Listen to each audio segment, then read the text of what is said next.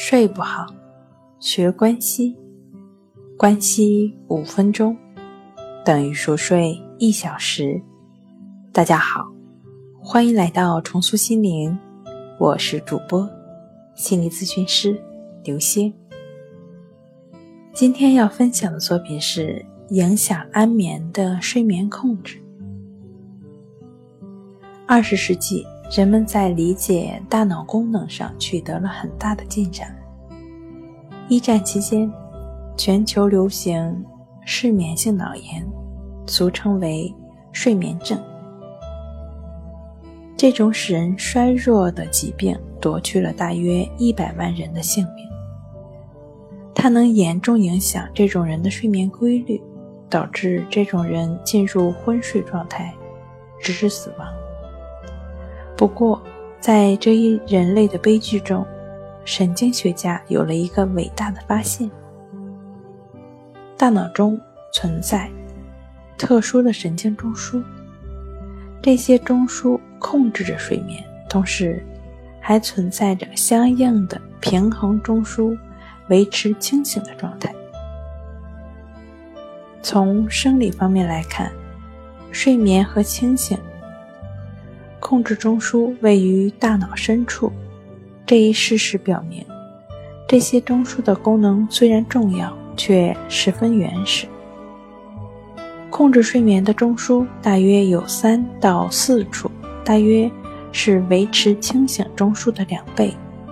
这样一来，如果大脑的某部分受到损害，尚有充足的补充中枢代替它的工作。一些中枢与其他执行重要的，也是基本功能的中枢毗邻，如那些调整身体温度、新陈代谢或胃口的中枢。所有这些中枢对我们的睡眠能力都有一定的影响。当人的睡眠中枢都处于活跃状态，而清醒中枢则处于不活跃状态，他将享受酣睡。